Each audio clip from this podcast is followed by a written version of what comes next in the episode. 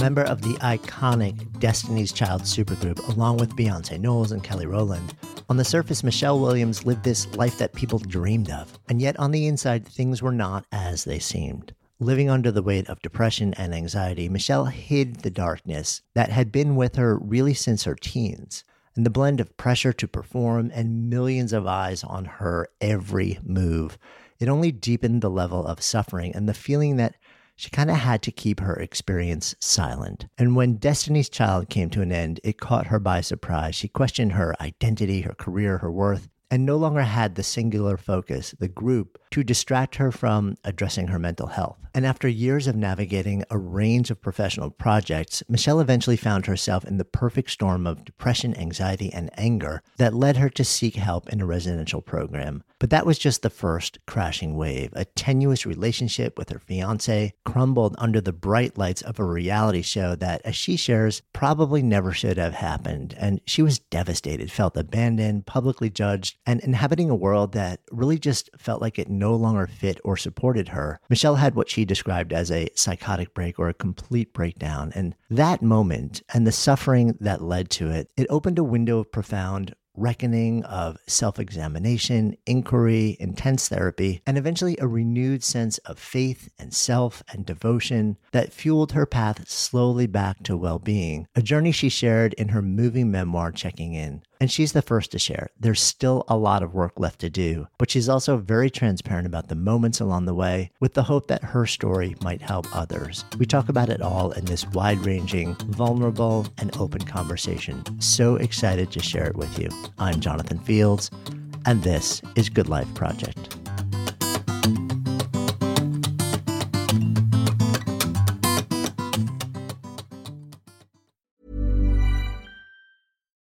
Here's a cool fact a crocodile can't stick out its tongue.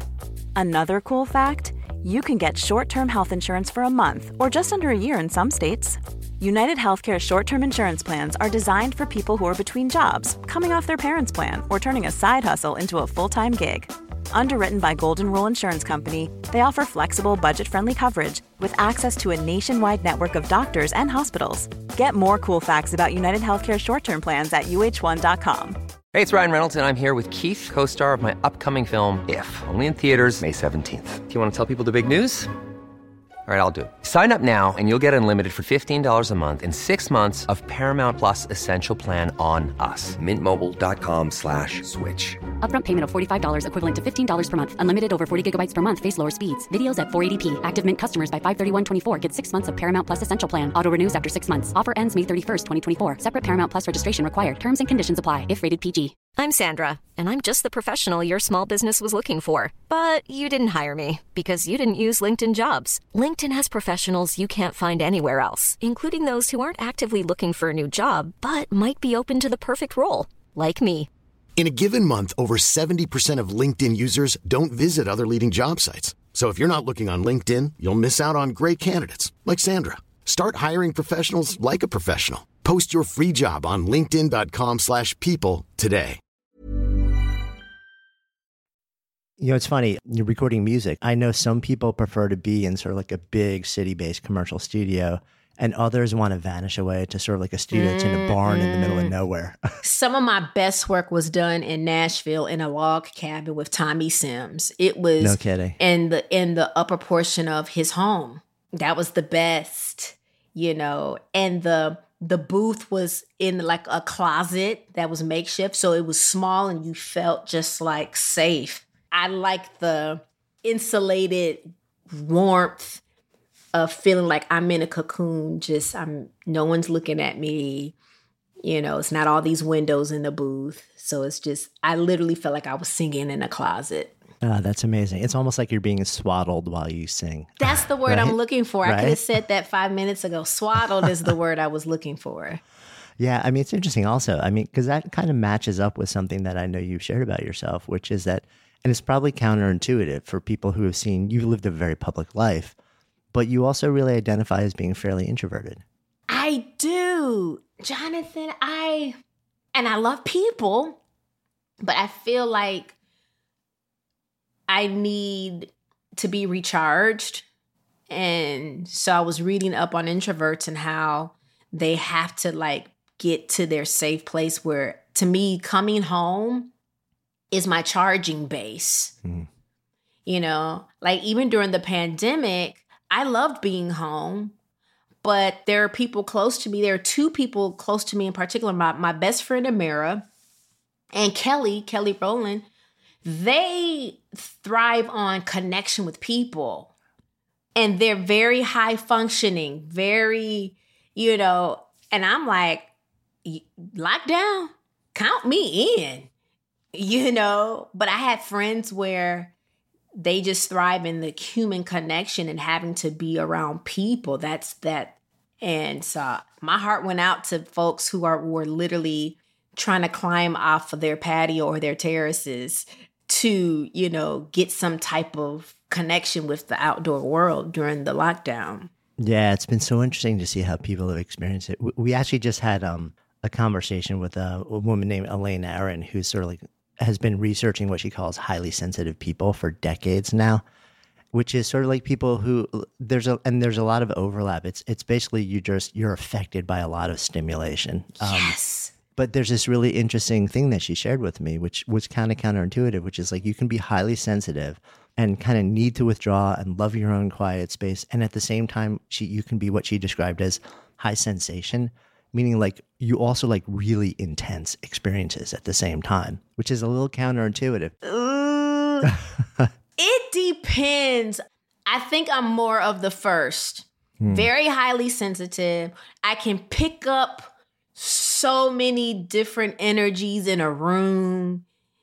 And if something is draining or concerning, I feel it. And it's like when I come home, I'm like, wow, it's not that the people are bad it's just you don't never know what they're going through. And so you know they they're bringing that energy to places.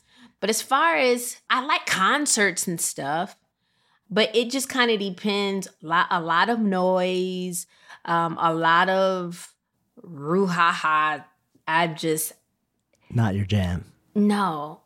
But is it because i'm getting old no, I mean, but that's curious, right? Because you're you're somebody who's lived around so much of that. So is it that you're getting older and more sensitive, or is it just that you're sort of like you're realizing that that sensitivity has always been there, and maybe own like getting more comfortable owning it? Realizing that sensitivity has almost been there, but then how much of it is rooted in anxiety? Yeah, right.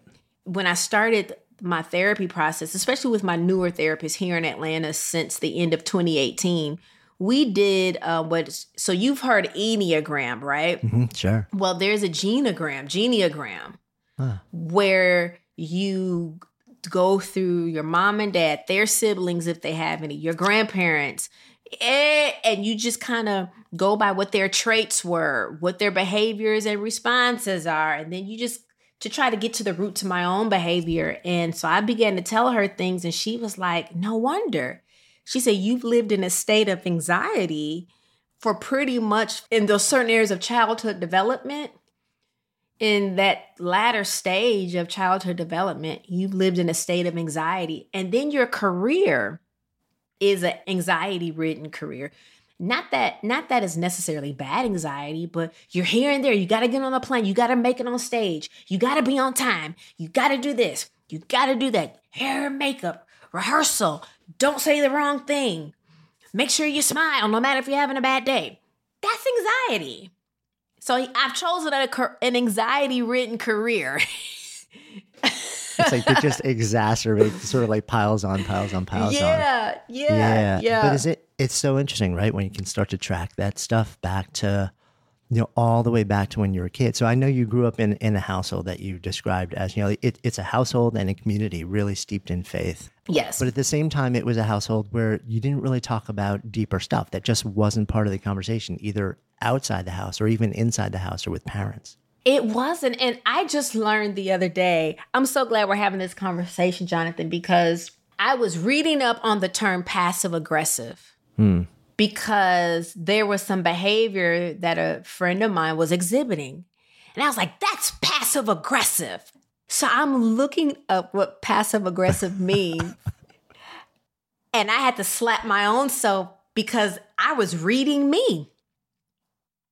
And it was saying how some passive aggressiveness comes from when you weren't able to express yourself as a child. When you weren't able to express your emotions, your feelings, or even just your side of the story. So when it's time for you to express it now, you do it in a form of pouting, sarcastic remarks, giving the silent treatment. And I was like, I'm finna tell somebody else you're exhibiting passive aggressive behavior.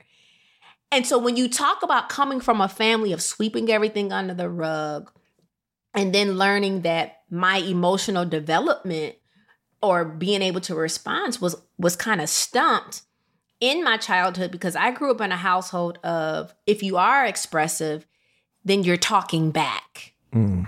It's like, no, no. I was a very expressive child, but it wasn't because I was being disrespectful. It's because I was naturally curious.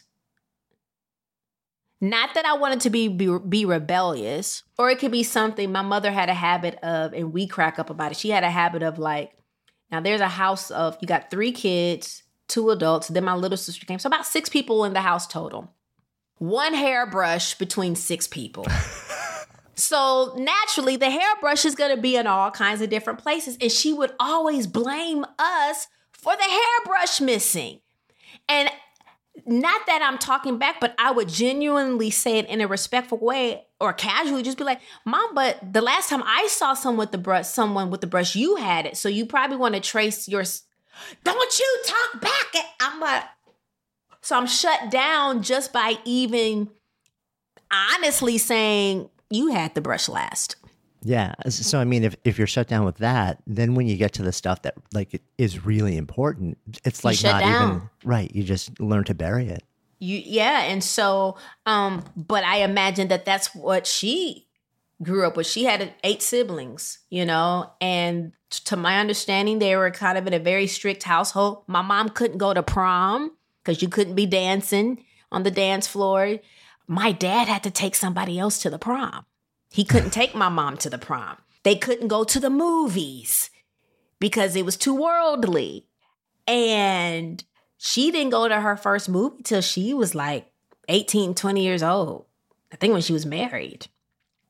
So imagine the strictness of her upbringing. But she let she loosened up on us. She said that we could go to homecoming and the prom, but we couldn't be on the dance floor and then I end up in a dance group. it's like the ultimate act of rebellion.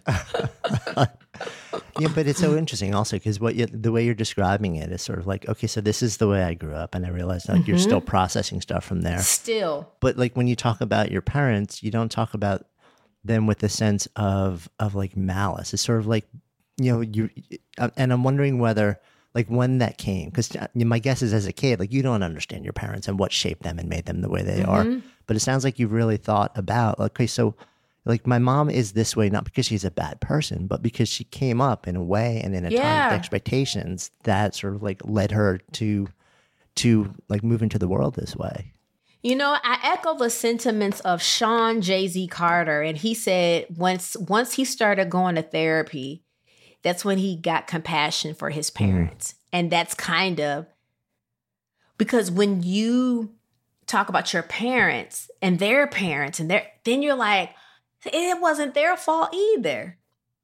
You know, but now through therapy, I have the chance for some of that dysfunctional behavior to stop with me. Just because we survive abuse survive certain unhealthy responses doesn't make it normal. We have to call it dysfunction. But just because we survived it, we think we're okay. And it's like, no, you survived dysfunction.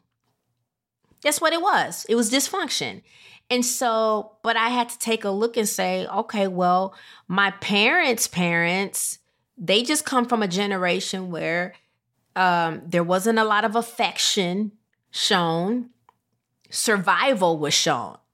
We we trying to keep this roof over your head, clothes on your back, shoes on your feet, and you talking about you need a hug. That literally, that's how it was growing up. Now then, in some families, like say my ex fiance's family, total affectionate people. Hmm. Even men hugging each other, sitting close with one another, putting their heads in each other's chest, like, man, I love you, man. I didn't see that in my household at all. Or or nor did I see like my aunts and uncles show affection to each other with a kiss. But you know they're doing something because you got children. There's evidence. There's evidence that some hanky panking is going on. Like I didn't I didn't see my parents show affection. Yeah. And if that's the model of the world that you grow up in, then like you said, if it's at some point, you know, there's gotta be a, a cost to that, you know. And I'm not saying people have to be making out full French kiss. I'm not saying that. Right, but you right. want to know do y'all like each other? Yeah. And also just like an environment where you can sort of like express what's on your mind and who you are and be open. Um, Yes, sir. I know you've talked about, you know, like plenty and, and we'll, and we'll talk about it more that, um, you've already shared like anxiety was something that you were aware of pretty early and also depression, even as early as your teens. And do, do you feel, I know depression's a really funky thing because people are always trying to figure out why it's there and trace it back, but sometimes it's just, there are a lot of things that contribute to it. I'm, I'm curious, you know, when you think back to your teens, how did these things show up in sort of like a day to day way? Um, now I knew something was going on in the seventh grade, but I didn't get an official diagnosis until I was in my 30s. But back in the seventh grade, I didn't have language for it. I didn't have vocabulary. I mean, I don't even know if I knew the word depression. I knew lunch money. I knew first period, second period, third period, choir rehearsal. I knew, but I didn't. I knew of pneumonia and uh, cancer, but the word depression, I, I just, I don't even know if that was in my word bank in the seventh grade. But I just attribute it to, I was like, well, maybe it's hormonal. I am going from girl to woman. Or maybe this is just what being a teenager is like. You're moody. You don't want to be around people. You're isolated. You're tired all the time. Um, just losing interest. My grades started dropping, and I was like, Am I going to be one of those kids that was straight A's all the way up until seventh grade? My grades started dropping. But thank God that I had a mentor and people who saw um, something special in me at that time who, um, you know, were endeared to me and helped me through that period of time in the seventh grade. Yeah, I mean, it's it's interesting when we find people who kind of like are living busy lives, and yet they see something in you that sometimes you don't even see in yourself or understand, and just step in in a caring way without judgment. In a caring way. And one was a teacher. Her name is Karen Portis. She ended up hmm. joining my church later on. And a man by the name of Mr. Gilbert, Skip Gilbert, I believe was his name. He was part of the company called Big Brothers Big Sisters. And I don't know if he was a full time employee of my school or if he would just come as a representative of Big Brothers Big Sisters. And um, he would just sit with me from time to time. And he was just a safe place, a safe person. And I didn't have to tell him what was going on at home, just a person that I could just, and it just boosted my morale. And I survived middle school because of these two people. Yeah, it's I, I love when people like that touch down. Um, so this kind of becomes you survive, but at the same time, this is just like a part of your regular experience. You know, like which persists to this day to a certain extent. You end up coming out of high school, starting in college with an interest in criminal justice. So you're like, I mean, music was always a part of your life. Singing was always a Yeah, part of your life. raised in church, always, right? all of that, all of it. Right. But but something inside of you is like, okay, that's the thing I do on the side, or that's the thing I do for God, but this is not my career. You know, That's like not- and criminal justice is the thing that that seems to be your career. So you're in college, you're studying, and then a couple years in, everything changes. Everything changes in 1999. A friend of mine calls me and says, um, I found your number in the bottom of a moving box. I was just calling to see if you had the same number. And I was like, Yeah, what's going on? He said, Yeah, I'm about to go on the road with Monica. She's um, opening up for the band 98 Degrees. Do you remember that band, Jonathan? I do. They were they were huge back then. Yeah. so they were going on a tour that was sponsored by Nickelodeon. And um, I said, really? So I was like, oh, okay, cool. Well, if Monica needs a background singer, tell her to call me, you know, like she knows me. And he calls me like a week or two later and says, she's having auditions tomorrow. Can you get to Atlanta? And I was like, I can't afford a next day plane ticket. He said, hold the line. He calls his cousin Gladys, who worked for United Airlines. She got me a buddy pass.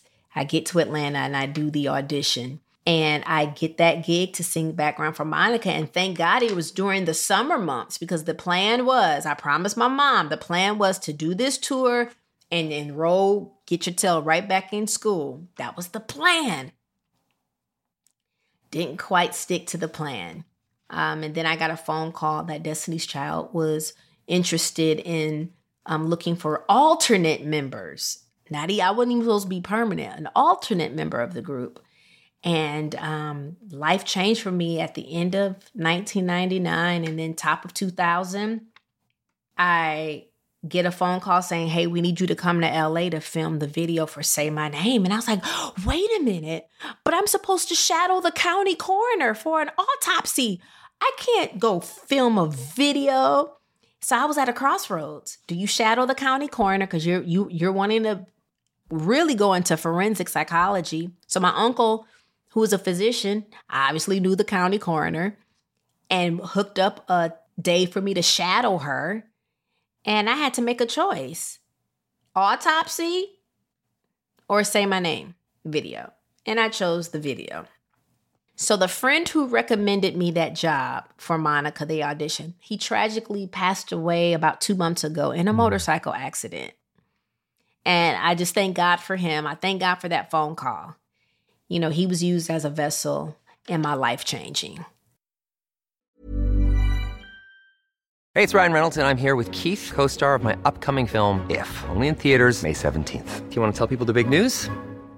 All right, I'll do it. Sign up now and you'll get unlimited for $15 a month in six months of Paramount Plus Essential Plan on us. Mintmobile.com slash switch. Upfront payment of $45 equivalent to $15 per month. Unlimited over 40 gigabytes per month. Face lower speeds. Videos at 480p. Active Mint customers by 531.24 get six months of Paramount Plus Essential Plan. Auto renews after six months. Offer ends May 31st, 2024. Separate Paramount Plus registration required. Terms and conditions apply if rated PG.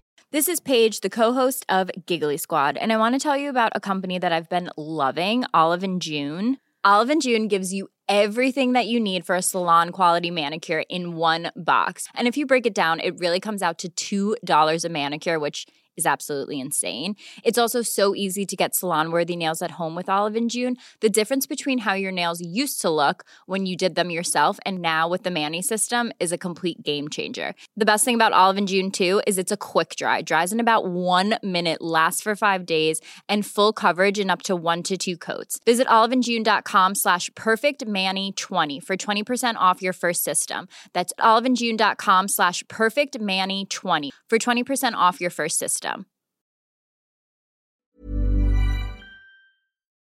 Good Life Project is sponsored by Lexus GX. So, have you ever owned something that inspired you to just up your game? For me, it was this high end mountain bike. I love the ultralight frame, the suspension, the precision gearing, and I realized it deserved to be ridden to its full potential. So, I started training harder so I could experience the joy it could give back to me. And it paid off. That bike helped me discover just new levels of performance and straight up joy. When we own exceptional things, they inspire us to do exceptional things. The all new Lexus GX has an exceptional capability that will have you seeing possibilities you never knew existed. Its advanced technology and luxurious interior mean that wherever you go, you'll never go without. Imagine tackling rugged landscapes with the available 33 inch all terrain tires and multi terrain select, then unwinding with the available front row massaging seats. This is a vehicle that inspires you to go further to live up to its full potential. So why settle? Live up to the all new Lexus GX, luxury beyond limits. Experience amazing at your Lexus dealer. Good Life Project is sponsored by NetSuite. So I remember when our businesses were just starting to really scale. It was amazing and also added complexity and stress. And the things that I used to do in hours were taking days, too many spreadsheets, too many systems, no single source of truth. If that sounds familiar, you should know these numbers 37,000 25 and 1. 37,000 businesses have upgraded to NetSuite by Oracle. 25. NetSuite turns 25 this year. That's 25 years of helping businesses do more with less, close their books in days, not weeks, and drive down costs. And one, because your business is one of a kind. So you get a customized solution for all of your key performance indicators in one efficient system with one source of truth, manage risk, get reliable forecasts, and improve margins. Everything you need to grow all in one place. And right now, download NetSuite's popular KPI checklist designed to give you consistently excellent performance absolutely free at netsuite.com slash goodlife. That's netsuite.com slash goodlife to get your own KPI checklist. netsuite.com slash goodlife. I'm so fascinated by the concept of sliding doors. I mean, do you ever sit there and wonder, like, what if he didn't find that like piece of paper or whatever it is at I box and call? Like, what would my life be like today? I I'll say this. Even though I was going through what I was the depression in the seventh and eighth grade, I knew that I would be successful. Hmm. I had too many great people that I could touch. My uncle was a doctor. One of my mentors worked for the FAA. So I knew that it was possible. So I knew that I would be successful. I didn't know to the point of like Googleable, you know. So I knew I said, well, maybe I, I and so in college when I was like, you know, I want to be a forensic psychologist, I knew that I would be good or a prosecuting attorney. I knew that I would do something. I didn't have a choice really, but to pursue something great. Yeah. But to this capacity, no. Never thought, never thought that I could impact millions of people. Unless I became some top prosecuting attorney, unless I became some top forensic psychologist that has to speak at like high profile cases, get deposed, you know, on a high mm. profile case, and then I have to take the stand. And then that that's how you know people's names. Yeah. So when you choose Destiny's Child over criminal justice, what's that conversation like with your parents? Oh, bribery. I told my mom, I said, Mom, because at the time, she loved the Chrysler 300M. Now it's just called the Chrysler 300. I said, Mom, let me do one more background singing gig. I'm going to get you that Chrysler 300M. So she's like, all right, just one more. It was bribery. then it turned in, and then not only well, she got an Escalade, a Cadillac Escalade, and she got a house. So it was double. She got she got more than she could ask or think, or you know. And so That's too funny. I was able to do that, you know, for her. Yeah, I mean, the you're also coming into Destiny's Child, right? This is not when you're when you come into it. It's not a new group. So this is a group that was formed. They were out there, and you're coming in. You're coming in at a bit of an awkward time too.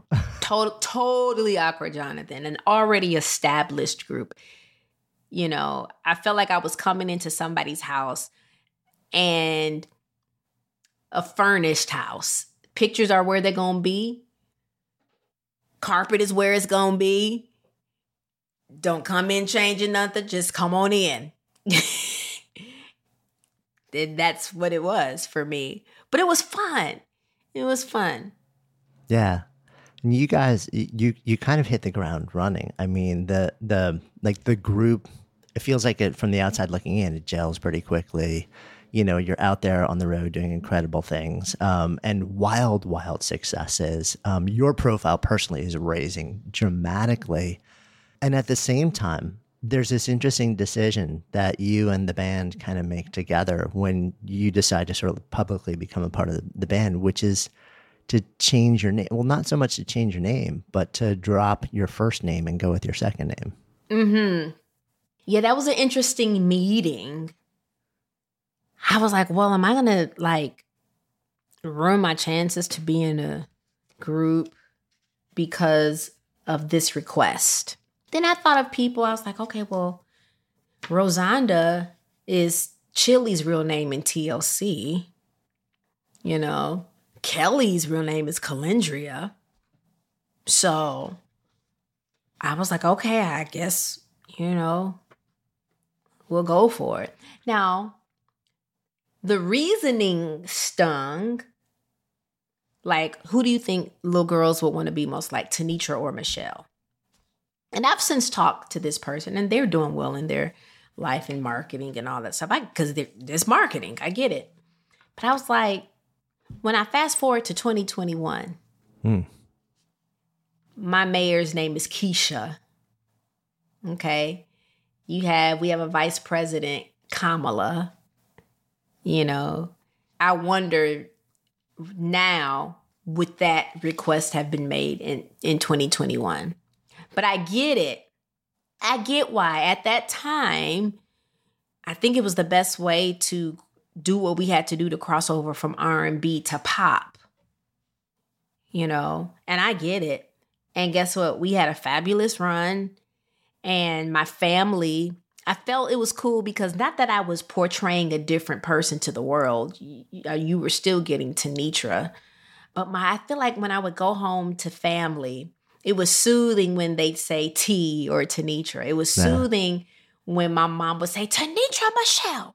That's how she, if I was in trouble, that I'd get Tenitra Michelle. Or if she needed me to go get cornbread mix from the grocery store, T, can you go get some cornbread? Oh, don't forget you have to pick up your nieces from daycare today. You know, so I loved having that kind of boundary hmm. to the world and who I am to my family. Yeah. But at, at the same time, it also sounds like there was a certain weightiness to it. There was a certain sort of like hiding aspect that almost that almost felt like you questioning authenticity in a weird way. That that kind of you know, and if you have a history of depression and of stifling, you grew up in a household where sort of like things are yeah. stifled. It's sort of like it becomes this interesting, you know, kind of trigger. Absolutely. Absolutely. Once again, it was just something you sweep under the rug. I didn't question it because I said, these are professionals here. They know what's best. So I didn't question it. I didn't say, well, why would you think people wouldn't want to be like Tenitra? I, I didn't at the time, I'm young, I'm by myself.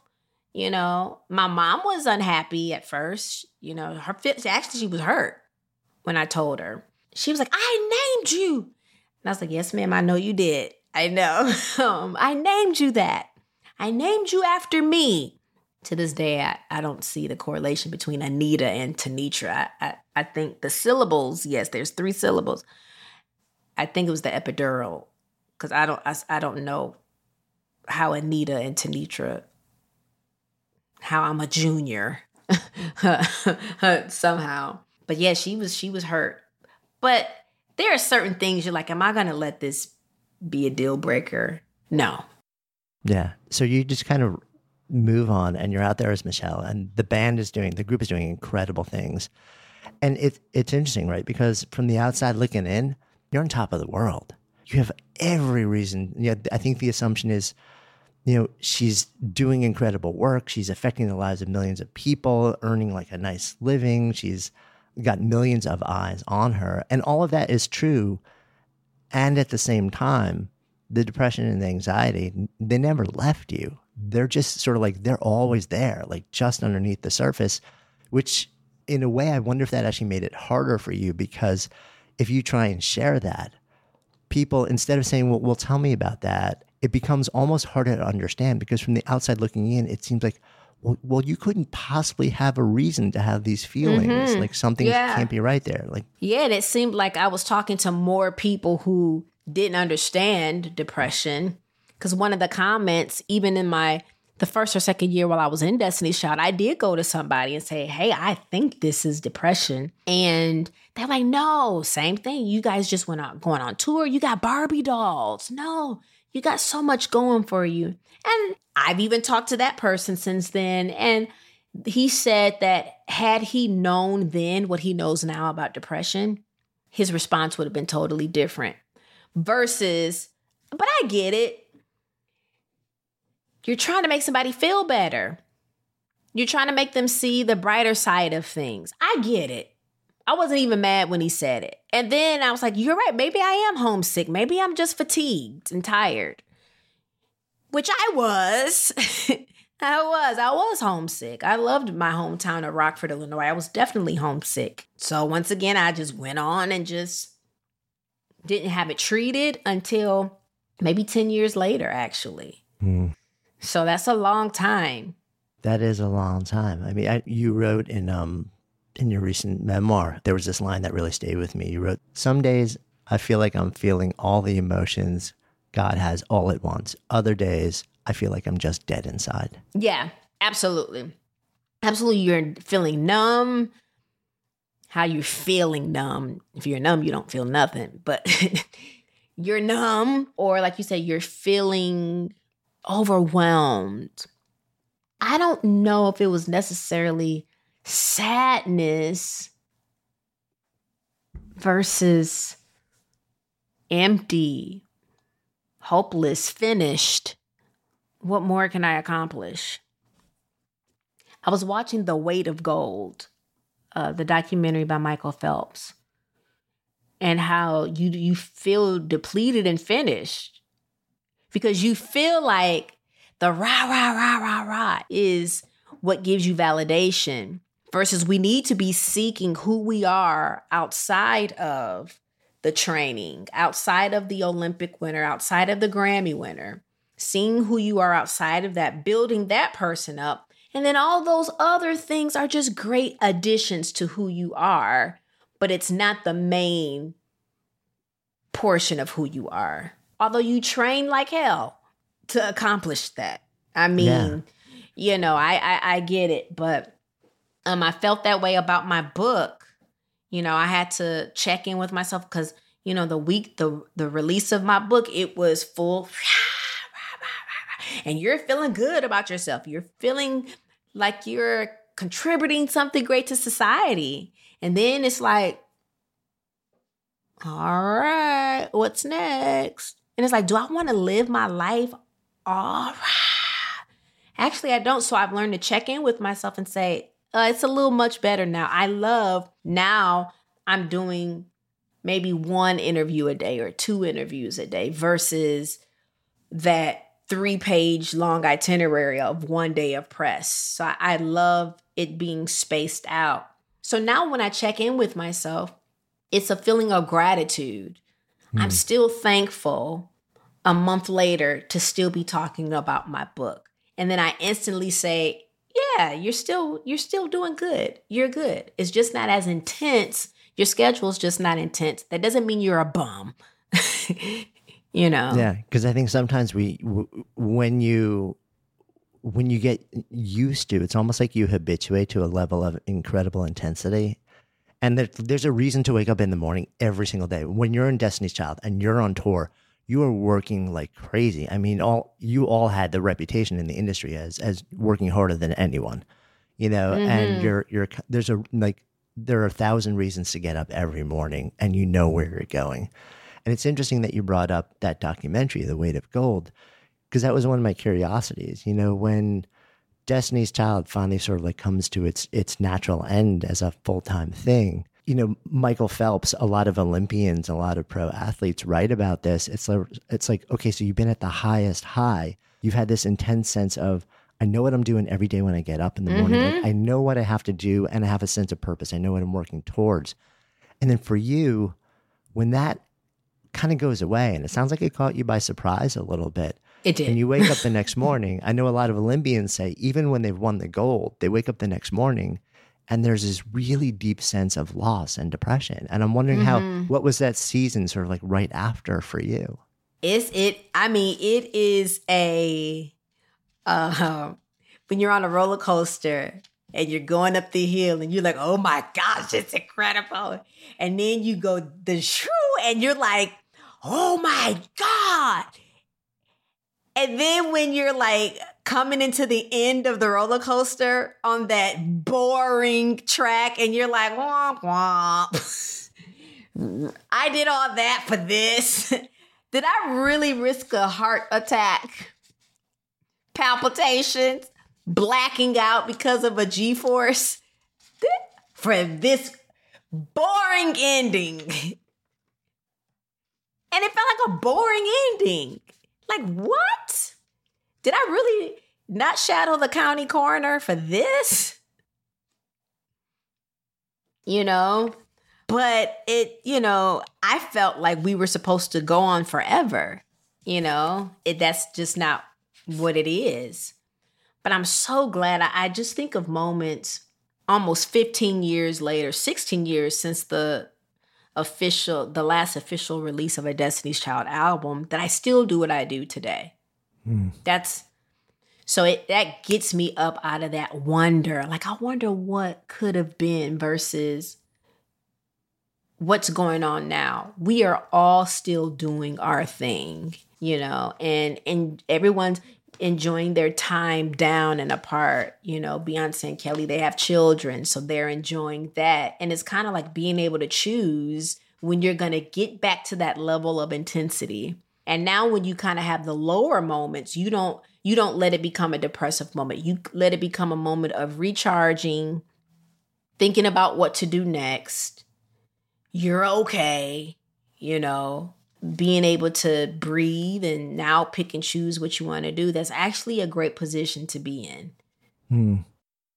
Good Life Project is sponsored by Lexus GX. So, have you ever owned something that inspired you to just up your game? For me, it was this high end mountain bike. I love the ultralight frame, the suspension, the precision gearing, and I realized it deserved to be ridden to its full potential. So, I started training harder so I could experience the joy it could give back to me. And it paid off. That bike helped me discover just new levels of performance and straight up joy. When we own exceptional things, they inspire us to do exceptional things. The all new Lexus GX has an exceptional capability that will have you seeing possibilities you never knew existed. Its advanced technology and luxurious interior mean that wherever you go, you'll never go without. Imagine tackling rugged landscapes with the available 33 inch all terrain tires and multi terrain select, then unwinding with the available front row massaging seats. This is a vehicle that inspires you to go further to live up to its full potential. So why settle? Live up to the all new Lexus GX, luxury beyond limits. Experience amazing at your Lexus dealer. Imagine the softest sheets you've ever felt. Now imagine them getting even softer over time. That's what you'll feel with Boll and Branch's organic cotton sheets. In a recent customer survey, 96% replied that Bowl and Branch sheets get softer with every wash. Start getting your best night's sleep in these sheets that get softer and softer for years to come. Try their sheets with a 30-night guarantee. Plus, get 15% off your first order at bollandbranch.com. Code BUTTERY. Exclusions apply. See site for details. 15, 16 years later, it feels like you're in this really good place. But during those 15 or 16 years, there's a lot of roller coasters. a lot of roller coasters, a lot of uncertainty, a lot of right. what am I going to do? Are people going to expect me to perform at the intensity? Because I feel like during performances, I was like, oh my gosh, do I have to have pyro? Do I have to have a wind machine? Do I have to have sequence and hair and makeup? And what what what are people expecting? And I yeah. worried about that because I did. Well, people feel like I fell off if I'm doing a performance now and it's to a track versus the band versus the whole machine. You know, and I it it affected me for a while. Like, what am I gonna do? Because Michelle Williams' budget was different from my Destiny's Child budget. Yeah. And I ended up putting a lot of my own personal money into certain performances to have at least a band to keep up with a certain expectation. Yeah. And it's also, you know, there there's got to be this season, I would imagine, where you're questioning on a fundamental level, who am I? Like if if I'm not okay, so I thought for a while I was going to be the criminal justice person, make a big mark there. Turns out I entered the world of music and made a big mark there. But as a part of this, a part, a big part of the identity is tied up in this group. Mm-hmm. And then it's mm-hmm. like when that ends, and you're still pretty young at that point, right? So mm-hmm. I wonder if there's this moment where even beyond all this, on a deeper level, you're you're questioning your identity. Like, who am I actually without all of this? Without all of this, I mean, every other week I was looking at online schools. Mm. Maybe I'm just maybe I'm gonna go back to school. Maybe I maybe I this is my chance. I can do both. I can do it all. You know? Um, and it's amazing to, you know, with athletes, who are they without the football in their hand? And that's yeah. why a lot of athletes even have trouble transitioning from the NFL field, the NBA court, the baseball field without those certain things in their hand that made them these great athletes, right? And you have to know that without that, the greatest medicine for those thoughts and wondering who you are is having people around you who love you for you, who will still pick up the phone if you don't have tickets to offer them. People who still just want to come by and visit and sit with you because they just love who you are as a person. So once you have that, then you'll know I'm a daughter, I'm a friend, I'm a sister, I'm an aunt, you know, I'm a person that's still choosing to make impact. Now I'm just making impact in a different way. But I think what helps me is knowing that I literally have people who will come sit with me or invite me places just because they're like, I know you love pizza, girl. I'm finna go make a pizza run. You you wanna come with me? Yeah. Safe people. Mm. Yeah, you got to have those, you know, especially when you're going through a window like that where you're sort of questioning mm-hmm. everything. Absolutely. And then making sure you're also having people that are giving you time to breathe, but saying, Hey, I want to coach you into your next. What are you passionate about? Even while you were on the football field or on that stage performing, what were you passionate about then? And you can still do it. If it's going back to school, go for it I love seeing people. I have a, a good friend of mine who was a um, is defensive end and defensive back the same thing. Um, I'm so not a football person. Okay. You're asking like one of the one of the guys. You're like, uh, I think so. I don't know. Maybe totally different. he played for the Chicago Bears, uh-huh. and he was the highest paid in that position at one time. And now, for the past two years, he's been working as the head of sports and entertainment at UBS you know, a top private wealth management entity. He's trans he's he's made a great transition. But was it still difficult? Yeah. But I'm loving that he's passionate. He's always been frugal. So he's always been passionate about people saving their money. And now, look, he's in a position that's helping people manage their wealth. I so I look to him like it's so so so incredible. I I watch people's transitions very very closely, just as well as people are watching mine. Yeah, it's it's got to be powerful to have people like that in your life where you can kind of look and see how they've navigated, and also see that it's it's possible. You know, you can take the way that you define yourself in one part of mm-hmm. your life. And don't let people make you feel that because your name's not being called or people 50,000 people aren't cheering for you at the same time that that doesn't make you feel that you don't have value. I'm not going to let the applause of people determine what my value is in the world. Yeah. And my purpose. And that's a huge shift. Um, and, and I know at the same time through that, you know, this whole last season, you know, you've stepped onto the stage a lot more, but on, like in, in an acting and like musical context, you have you, like you've stayed in the business of performing. Mm-hmm, um, you've mm-hmm. done it mm-hmm. really differently, and at the same time, that same through line, the the underbelly of depression and anxiety, it never went away. In fact, during parts of it, when you're sort of like in in a darker window, it got deeper and darker, and you know, eventually leading to this moment in 2018 where it's sort of like it was the perfect storm. mm, yeah, it was um, at times beautiful. I mean, I got engaged. I'm performing at Coachella with Beyonce and Kelly. And, you know, I got a Broadway opportunity that came my way. It literally was the wah, wah, wah. That was the ending. I wasn't used to those endings. Except the one when Destiny Child ended, but it's things picked up again. But I was just like, what in the world is going on? I will never forget 2018. Well, there are certain years that people have in their lives where they're like, girl, you remember 1972? Well, I'm going to be, girl, do you remember 2018? I sure do, and never want to go back to it. I learned from it, but that was an interesting time, the highs and lows. And in 2018, I'll, I'll never forget. I think that depression kind of started around either the end of 2017 or January 2018. And it wasn't until July 2018 where it was like, okay. And I kept it to myself. I didn't say anything to anybody because I had been talking about depression publicly since 2013. And I didn't want people to be like, oh my gosh, here we go again. So I didn't say anything until 2018 when at that point though I was forced to say something because TMZ found out and I was like, well, I'm not going to let them do the headline. They did anyway. But I was like, let me go ahead and and admit that yes, I did check into a treatment facility. And I'll be the guinea pig for people who, you know, are scared to get help, that need to get help. And at that point, though, I was desperate enough to where I didn't care who knew that I was there, but I still thought, to this day, I don't know who told it.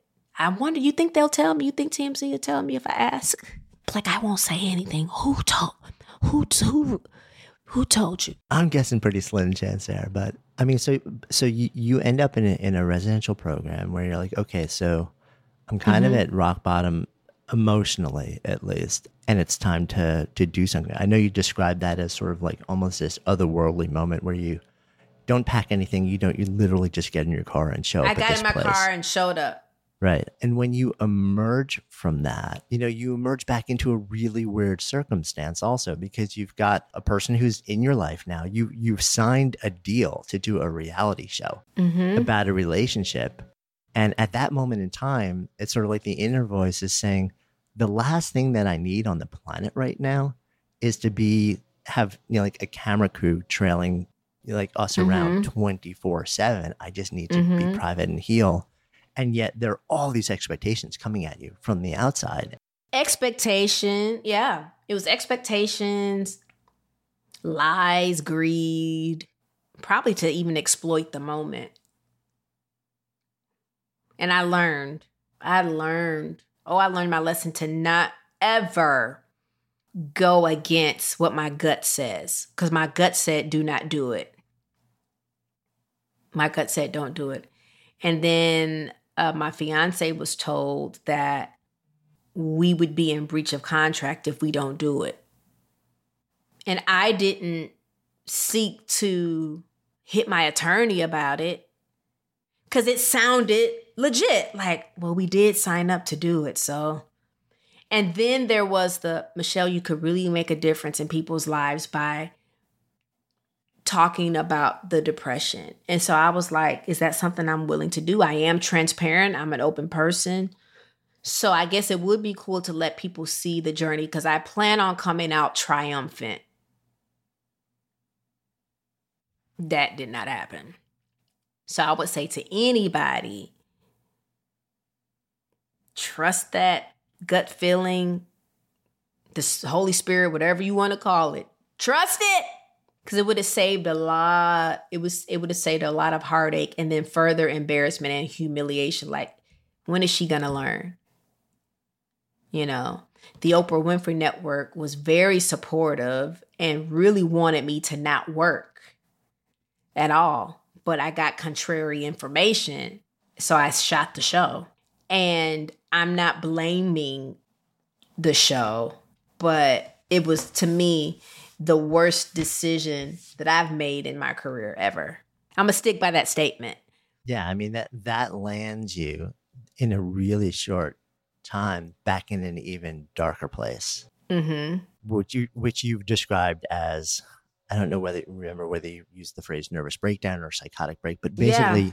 You you reached a state where in 28 yeah in December of 2018 because I go f- July when I got out of the hospital which I ch- was able to get checked out earlier from the hospital because I was so scared that I wouldn't be able to have a peaceful time there. I would have stayed longer. Our camera's gonna, if people, the nurse came in and told me to close my curtains because she was afraid of long lens camera people, photographers, finding me. So I was like, you know, I gotta get out of here. So I'll just do the my care outpatient. I'll just finish it the rest of my care. But I didn't I should have taken time to heal. From at least July to I think November I could have had some good time because November is December is when I was supposed to star in the broad in a Broadway show. So I think that would have been enough time to heal from that hospitalization. But I go from hospitalization to a camera in my face to my relationship being rocky, stressed. We didn't stand a chance. We didn't give ourselves a chance. So even if there's somebody out there now, you're in a broken situation, don't talk to a lot of people about it. Just you and that person figure it out. Even if you decide you don't want to go further, whether it's through that job or that relationship, just you guys process it out with trusted care, a trusted therapist, a trusted counselor, and figure it out. If it don't work out, at least just the two of y'all could make that decision without the whole world being abreast of what was going on. Yeah. I know it's, really interesting following along with with um the way you describe it and the way you write about it. Um one of the things that really stood out was you have two go-tos. Like when you're when you know you're in a dark place, when you just need need to process things, therapy and faith. And it's interesting to me because oftentimes those two things don't play well together. I had conversation with so many folks who were raised in a devout faith community and, and across almost literally every spiritual tradition. And there's sometimes this sort of like raised eyebrow that if you can't find your answers here, if you need to actually go to therapy or take meds, that it is a spiritual failure and a human failure, and that that's not okay. And there's a certain amount of shame that keeps you from mm-hmm. that. So it's, it's really interesting to me to see that you're like, no, this is a yes and thing. Yes, I'm deeply devout. You're like, yes, God means a lot to me. Yes, I'm checking in with God, but I'm also checking in with therapy and other processes. Mm-hmm. And if I need medication, I need medication. And this is the type of thing where, so I'm really, I'm interested in the, the idea of you being open to everything. Yeah, because the majority of people are yes and OBGYN, yes and family practice physician, yes, and an oncologist.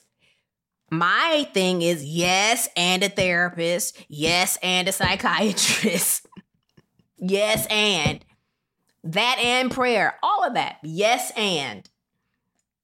So I don't judge anybody for saying, you know, yes, and insulin. yes, and high blood pressure medication. Yes, and an antidepressant. Yes, and anti anxiety until you can, hopefully, hopefully, certain things don't even have to be lifelong. I don't know.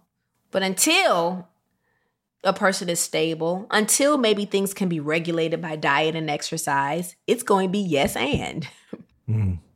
Yeah. No, I, I thought it was it, it, was really interesting to sort of like see your openness to saying, okay, like I, it, basically whatever's going to help me right now, I'm all in. Yeah.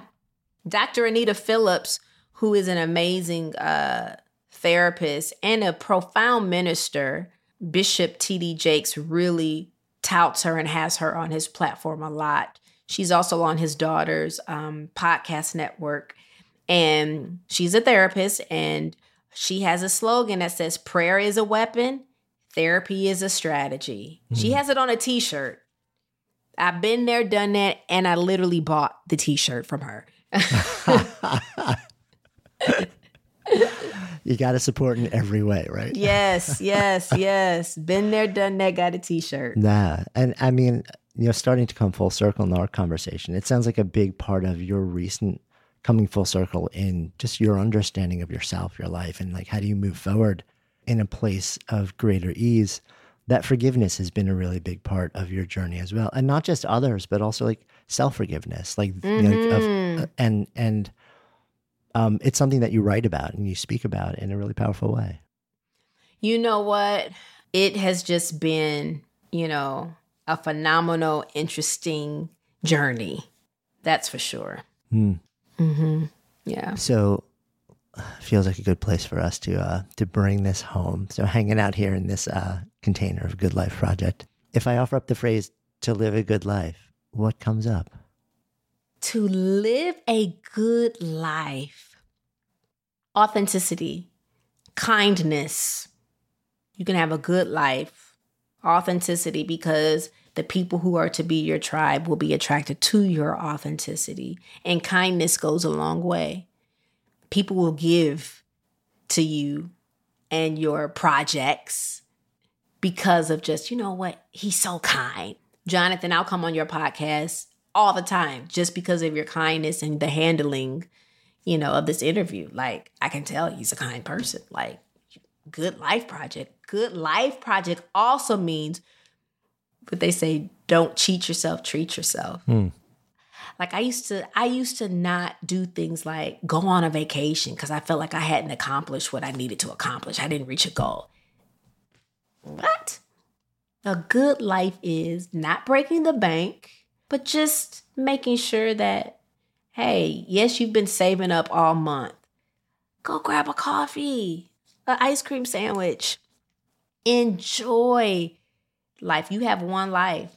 I read something the other day that helped me because people feel self care is selfish. No, it is not selfish. A good life is also taking care of the one life you have. You know, because you you you're not gonna have another one. Hmm. Yeah, I hear that. Thank you. Yeah, thank you. Hey, before you leave, if you love this conversation, safe bet you will also love the conversation we had with Grammy winning singer Lisa Fischer about her life in music and the effect that proximity to mega stardom has had on her beyond her own personal taste of fame. You'll find a link to Lisa's episode in the show notes. Even if you don't listen now, be sure to click and download it so it's ready to play when you're on the go. And of course, if you haven't already done so, be sure to follow Good Life Project in your favorite listening app so you'll never miss an episode and then share the Good Life Project love with friends. Because when ideas become conversations that lead to action, that's when real change takes hold. See you next time.